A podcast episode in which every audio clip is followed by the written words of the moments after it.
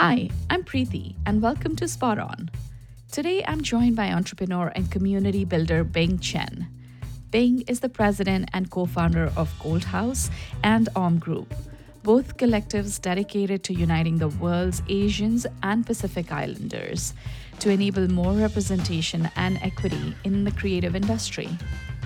Previously, Bing was YouTube's global head of creator development and management, where he was one of the original and principal architects of the multi billion dollar influencer ecosystem. We talked about his dream of becoming the next Walt Disney, how to be authentic and stick by it, and how best to nurture those who are creating something new. So here we go with Bing Chen.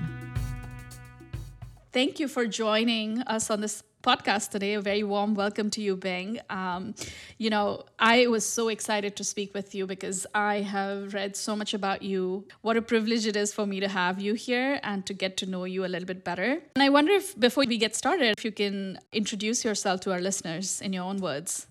Yeah, I'm super simple. I'm just an impact entrepreneur who likes building new worlds. Uh, and worlds I define as stories and systems that pronounce and extend life. Uh, the closest sort of real world practical analogs are the Walt Disney Company, Oprah, and one could argue probably the church. Um, but yeah, that's me. Very simple. I love that. I think that's such an interesting take. It really, you know, watching you and speaking with you, you can tell there's such a playful tone to you. And, you know, you have this amazing ability to talk about some really serious topics, but not in a very overly serious way. And you keep it so humble and down to earth. I've got to think that there's got to be something in your background and upbringing that brings that out. Uh, do you want to tell us about how you grew up and where? I know you grew up in Tennessee and you've described yourself a third culture kid. But I just want to understand who Bing is and how does he get this playful spirit? I mean, the playful side, I think it's partly because my mother, she and my father tried for a decade to have children. My mother's dream, despite being very successful financially, was to be the best mother, which she absolutely was. And because of that, at the 10th, 11th year when she finally had me, she just invested all of her time and joy and wonder in me. And so you just see, in like in our childlike videos, you know she's just constantly smiling. We're constantly laughing. And so whether it was in my genetics to be obnoxious or not i was just made to love and be wondrous about everything. And i think it's one of my greatest gifts is i, I can see where everyone else has has looked but see what most of them have not seen yet. So i think that's one place it came from. I think the second is absolutely being a third culture kid. So Preeti, as you just mentioned i was you know born and raised in knoxville tennessee. There's like three families of color and so i never saw myself honestly as like other or sort of a victim of racism I actually saw myself as just special, uh, just because I was somewhat different. Uh, fast forward when I was a teenager, we moved to Shanghai, China during sort of the second renaissance when all these Western families were coming in to help nurture the country. And, and that I often say gave me my eyes. And so being a third culture kid, as you know, is defined as do you have two ostensibly disparate experiences during your formative years? And it forces you to adapt because you have to literally go to a new world. And so I think that too has just made me realize how wondrous and how large the world is. And then I think the third experience that really punctuated this wonder is um, when my father passed away when I was in eighth grade uh, of cancer, unfortunately, which is why we moved to the United States. And I think watching someone you love die, especially you know one half of your sort of developmental structure, will make you realize that most things in life do not matter and that most people are not actually imperative to you. And, and I don't mean that most people, most things are not important generally. That's not what I mean at all. I just mean that, you know, we are, as humans, can only physically be proximate or emotionally be proximate to so many things. And the reality is that most of those things are not actually going to stay with us. But death is the one thing that will. It is the one certainty that we all have at some point that we cannot reverse. And so that made me realize, oh my gosh, there's only so many things that really, really matter in this world. And so it actually not only took my wonder and and and you know it, it really like honed it, I'd say. It, it sort of laser targeted on even fewer things. To be very succinct, my favorite Einstein quote is, "You can live your life as if everything is a miracle and as if nothing is." And I, there is a privilege and a luxury without question to seeing everything as a miracle. But I also think those of us who do are the ones who build new things. Like we are the ones who go to the moon and who cure cancer and who, you know, reverse three millennia's worth of uh, a diaspora not supporting each other or being in the shadows. Like that's what it takes, you know? I, I remember there's this Mr. Rogers video uh, that was going around a couple, a couple months ago. And he said that he hated the news when he was a child because it's just car crashes and murders and all the things and his mother said, you know, Fred, uh, God, that's weird to call Mr. Rogers Fred. Um, she, said, she, said, she said, young Mr. Rogers, you know, in these disasters, you have to look for the helpers. And mm-hmm. and I mm-hmm. remember my mother used to say this, yeah, and my mother used to say the same a similar thing where she'd be like, you know, Bing, there's a lot of bad things in life and a lot of bad like good people who do bad things for what they think are good reasons. Um, but she said you have to look for the fighters. And she said it's very, very few it's usually 10 to 20% of people at most. And it's not because people are bad, it's just because people are busy. Um, but when you find those 10 to 20%, that's the light. And those are the warriors that you need to fight alongside. And so I think about this in the same way of like, you know, wonder is the, our species' most important gift and weapon against things like death. Um, and and because of that it's like we have to hone this even more. It's fascinating to take that walk with you as you're talking because on the one hand you're talking you know about the the pain you felt with your father's death and how that makes you feel like there's very very few things that matter. And on the other hand when i see you know you've dedicated your career so far to building large communities and really expanding your scope can you talk to me a little bit about how you made the journey as an adolescent who felt that to now being a career professional who's dedicating all his energy and time to really helping others. Yeah you're so astute to point out that dissonance. I so i would say this like like very few people and few things matter and and i would go as far to say like each of our goals in life is to figure out why we are here right? Like we all know like the meaning of life is like the elusive thing that we all need to figure out. But for me my dream since i was a young kid was how can i give everyone the meaning of life faster and more deeply at the highest scale possible? And so when i was three years old i told my parents i wanted to be president of the united states. I thought in my naivete that was the broadest scale that one could help everyone's lives and to live longer. Uh, uh, lo and behold, when I was in third grade, I read every third grade level presidential biography and came home crying one day and discovered all the good ones uh, basically got assassinated. And so I shifted my priorities and then to Walt Disney. But I think to answer your question, like since then, I've been gung ho on being the next Walt Disney, where I want to create new worlds that may be rooted in mythos, but have real world application to help people both professionally and personally realize their ambitions. Now, where does this come from? It's it's one of those like inductive deductive things. It's rational and irrational. So you know, inductively, I just viscerally get very excited about helping people, and and I know that sounds like it's one of those things where like if you have to say it, you're not it, but but like I don't know, I just really like it and it gets me very excited and i'm very good at it. I'm exceptionally good especially at it especially creators? Creators and of all kinds right? And anyone who creates something new whether it's in the creative industry in business or otherwise anyone who is inventing something i am very good at helping. Um, and invariably everyone is inventing something new you know whether it's a company or a child or a film or whatever it is right? But on the deductive side i'm convinced this is our species greatest imperative. Once again is why we are here before we die and then after that it's how do we how do we ensure that that lives forever?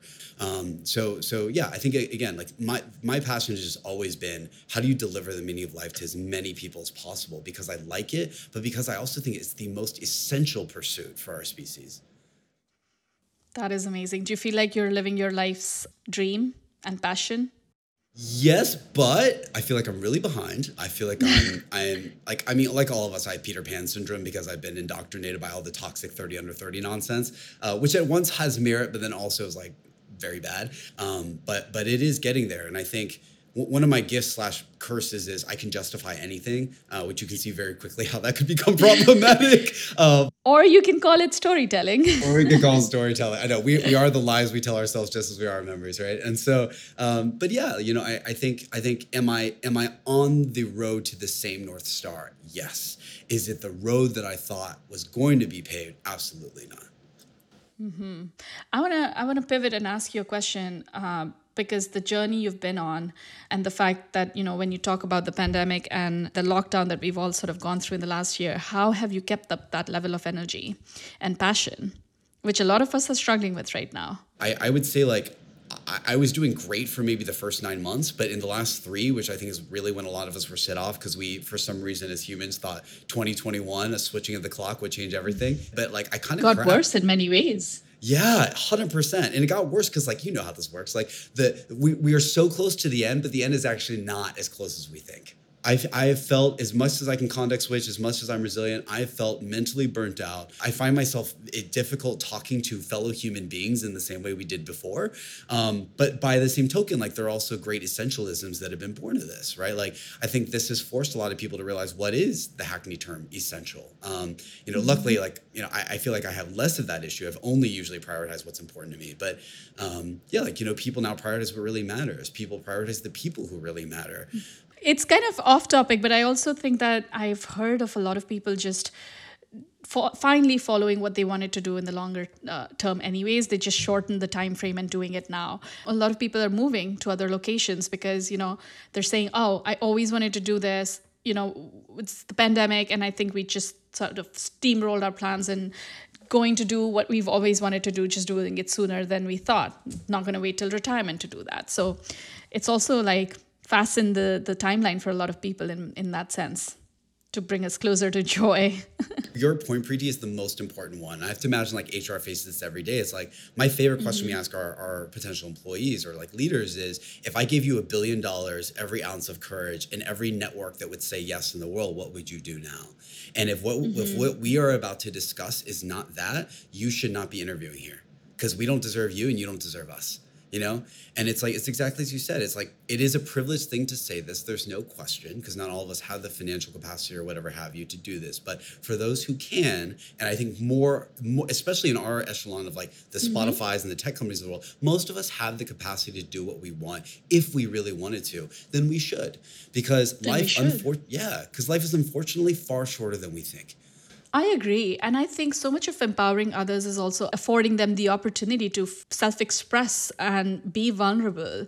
And I can see that that's a pretty big passion of yours because you seem so um, open and transparent and uh, willing to talk about difficult topics in like I said, the most light possible, playful way, which I really admire. So, my question would be how much of this has had an effect on your own career because you've made some big switches in your career from going from the digital tech world to now entrepreneurship and nonprofit. How much has vulnerability and self expression played into it?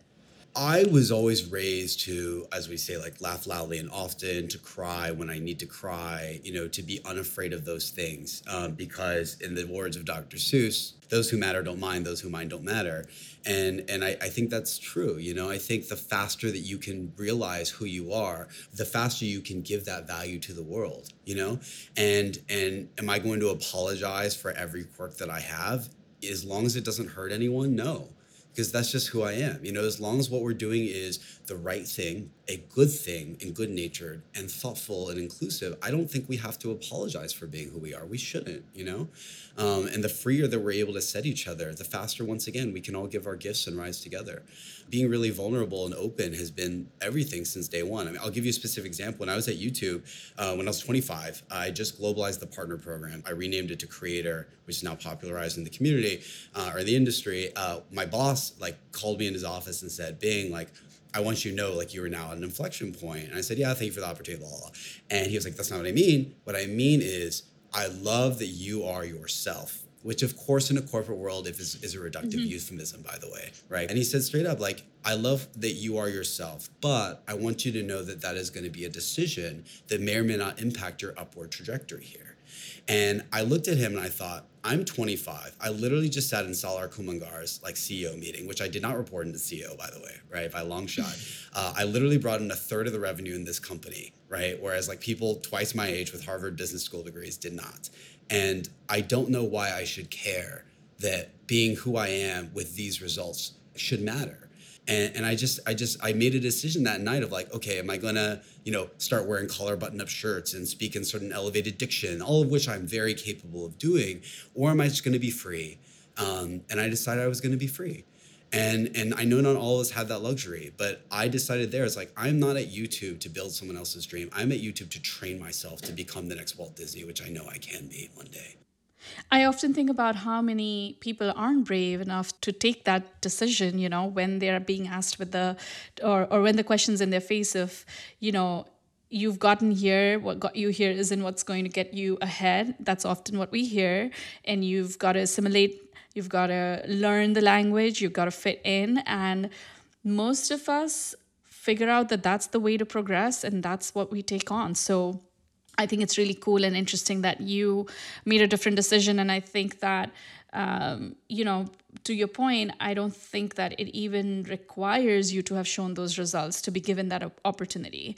I feel really strongly about people should really work in environments where they feel like they can be their very best regardless of whether business performance is allowing them to do so or not because that's really where the magic happens when you are being yourself when you are in the flow um, and you are not inhibited any in any way that you can really show up in your best possible self I think so too. I mean, there's also practicality to being this way and free. And so the reality is like anything new is going to push one polarity to the middle, right? And then we end up invariably in some hybridized version in the center that is better from where we started. So I think there's just this practicality of like, if you want to be well liked, don't do anything new you know? The second piece though is like well who has the courage to do that? Because a lot of us don't want to piss people off. And but as i got into my 20s i realized like a that's impossible. And so i started to transition to a point now Preeti where honestly i struggle day to day of like am i still as comfortable as i used to be pissing people off in the name of what's right good and forward moving? And it's hard because like on the one side, you don't want to hurt people's feelings, but on the other side, you want to care about impact. I used to what I call glad face. So in Hollywood, especially, there's all sorts of bullshitters who are bad people. They're everywhere, right? And so glad facing is when you look at someone, you smile and say, I'm so glad to see you. But you're really not. You hate their guts. You can't stand them, right? and I used to do this. Like everyone in Hollywood does this. And I stopped doing this like five or seven years ago because I felt so insincere because I don't like bad people. And I also realized I don't know everyone in the world, but I know a lot of people who will pick up my calls and say yes when I ask. And it's not because I'm mm-hmm. egotistical, it's not because I have some form of power. It's because I try really hard, I'm really thoughtful, and I deliver. And and I and I'm well intentioned. I know enough people I have a singular vision and I have enough of a stacked resume to have earned the right to work with who I want when I want. How do you work with the creators that, despite all the adversity that they may face or despite all the pressures they may feel to not be themselves or to not be authentic, they still need that support from you and and and the the, the nonprofit that you run really to fund the work for these creators how do you help them on this journey? This is a marathon, not a sprint, right? There are enough people who are only famous for one single or 15 seconds, but the real talent that endures is the one that most matters. Walt Disney, Oprah, Meryl Streep, Steve mm-hmm. Jobs, so forth and so on, right? And so the message here is the only way that you can actually have longevity is if you are truly singular. So you are truly unique under yourself, which means you have to be only yourself. And so one of the, mm-hmm. one of my greatest miss or one of my um, most I think important or early messages to creatives is like never compare yourself to a single other entity. You are not here to be the Asian Captain America or the you know first female astronaut in blank. Like you're not here to do any of that. You are here to realize your own name. That is the reward for life. You are here to be Oprah before she after she was Oprah, right? As Oprah right? Um, and the only way, and that is the only way that you can be best in your field is by being the only, not by being better than others. So finding that singular talent of why you are here, which once again goes back to freeing yourself, is the only way you ensure greater longevity because you stand out in the market and it's what you're really committed to because it's yourself, right? The second piece is every talent is going to piss people off. There's trolls on trolls on trolls. The reality is, if any public figure, once again, you do anything new, you will get 50% of haters.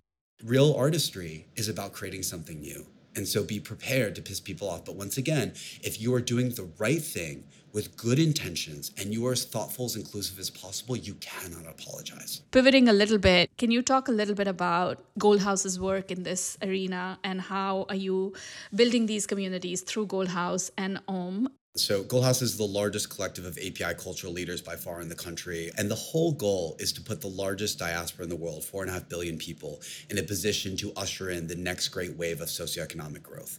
Um, because the reality is, Asian American and Pacific Islanders, in this country in particular, still wield the soft power of the West, which we maintain. But as you know very well, most multinational growth for US based companies is actually coming from the East, which I have a deep appreciation for personally and professionally, having grown up there at YouTube. And so, who is going to bridge the Pacific, which, let's be real, is where a disproportionate majority of growth is coming from in the next 50 years plus? It is, I think, us. And so this is not about, you know, for Asians by Asians, not about the Asian mafia only helping ourselves, none of that. This is about how do we put ourselves in a position to help everybody. Um, and so to that end, we have nine different ventures across three different pillars. One is how do we engender stronger mutual support because Asians historically don't support Asians? Uh, and then how do we be that singular cultural voice to bridge Asians with all of their multicultural communities so we can rise together? Uh, the second is socio, and then third is economic. So on the socio side is how do we reshape public opinion about the API diaspora? A key component was when Hollywood looks back at the last three years and realizes there was this surge of API content, whether it's in film or otherwise, there is no objective question that Gold House is half the reason. And the reason why is because there were already great API creatives, right? Great films and so forth, but there was no market that was proven in the traditional industry. I guarantee you, film chiefs did not know that there was a market for API stories because we were on the front line and we now work with every single one of them. There was a market for API stories, both within and outside the community. And we've done this objectively by breaking history for Crazy Rich Asians, for Parasite, so forth mm-hmm. and so mm-hmm. on. Uh, and then the final piece is economic. Uh, we know that the only way to sustain influence is by having more C suite executives and board directors. Um, there are, of course, two paths here. You can rise in an existing corporation, which is great, and we have many of those and we celebrate them. But the reality is that takes too long. And so instead, we think about instead of taking someone's house, how do you build your own house where you are your C suite and you control your board? And really encouragingly, um, Gold House's own study realized that over 20% of the companies worth over $500 million founded in the last decade have at least one Asian American or Pacific Islander in the United States founder. That's and so amazing. it's amazing. It's so high. 5.6% is punching above our weight by 4x. And so my philosophy always is let's focus on where we're strong and then go elsewhere, right? And so to that end, we have the largest founder network, the top API founder accelerator, and what will soon become the next nine months, the largest angel investor network to round it out. So I think the important sort of philosophy here that is translatable to other communities is the API community had no reason to convene. And yet we had this amazing imperative to because we saw what the Israeli and the African diasporas have successfully manufactured over centuries, despite greater persecution and we know that for mass benefit and mass growth, your community or your home has to start off strong first. Asians, as you know, are the most diverse race. We are 50 ethnicities, mm-hmm. hundreds of dialects, you know, stretched to every end of the earth. And so the first lesson was, what is our North Star that's going to unite us? The second piece is, how can you make sure that you're not building selfishly, but instead abundantly? And this just gets back to a principle of wonder. You are here not for yourself. The greatest power is not making you rich, famous, and number one on Forbes list, etc. The greatest power is giving everything away. And when you leave, that everyone else is better off than you were before. That is power. And so this is a question of this is not a cause bigger than us. This is a cause for all of us. The third piece was then executionally, how do we actually do this at a practical level? And so my sense is that the way you build cultural prominence for anybody is through this principle known as carrots and sticks. The idea is you need at once these parallel paths of carrots, these abundance building socioeconomic investments. So, more prominent media portrayals that are accurate that, that change how people are uh, treated and behave uh, in society. Second is actual, actual economic injections, both in the educational system for training as well as the professional employment side. And then also you need sticks on the other side of the aisle because sometimes the carrots fall short. So you also need punitive and corrective measures when those fall short. These are safety, um, sometimes they can be law enforcement, the judicial system, so forth and so on. And once again, you need both sides to play together in order for any culture to be balanced. So those are the couple of uh, the principles we got to, and then you know the final thing I think is most important that I think is a through line through this Preeti is it's not even being brave; it's being comfortable with being unpopular. This is an imperative thing of we're going to build the thing that we needed so that our children do not look to us and said, "Why was this not here for me?" And so anyway, so I think that's the final thing is like you know there is no question in the early days there are a handful of people that would look at this like annoying thirty year old like kind of screaming at them for why they weren't you know sending the elevator down. Um, but you know, we've come to a point where I I do not care about pissing people off again if it's in the name of what's right, good, and thoughtful and inclusive, mm-hmm. and and that is how we approach things. One of the things that I've heard you say about Gold House that I want to ask you about is I heard you say, "I want Gold House to be obsolete one day." You rarely come across a co founder that's talking about making the company obsolete. Obviously, you said more than that, which I would love for you to elaborate for our listeners. But what were you really intending uh, to do when you when you said that?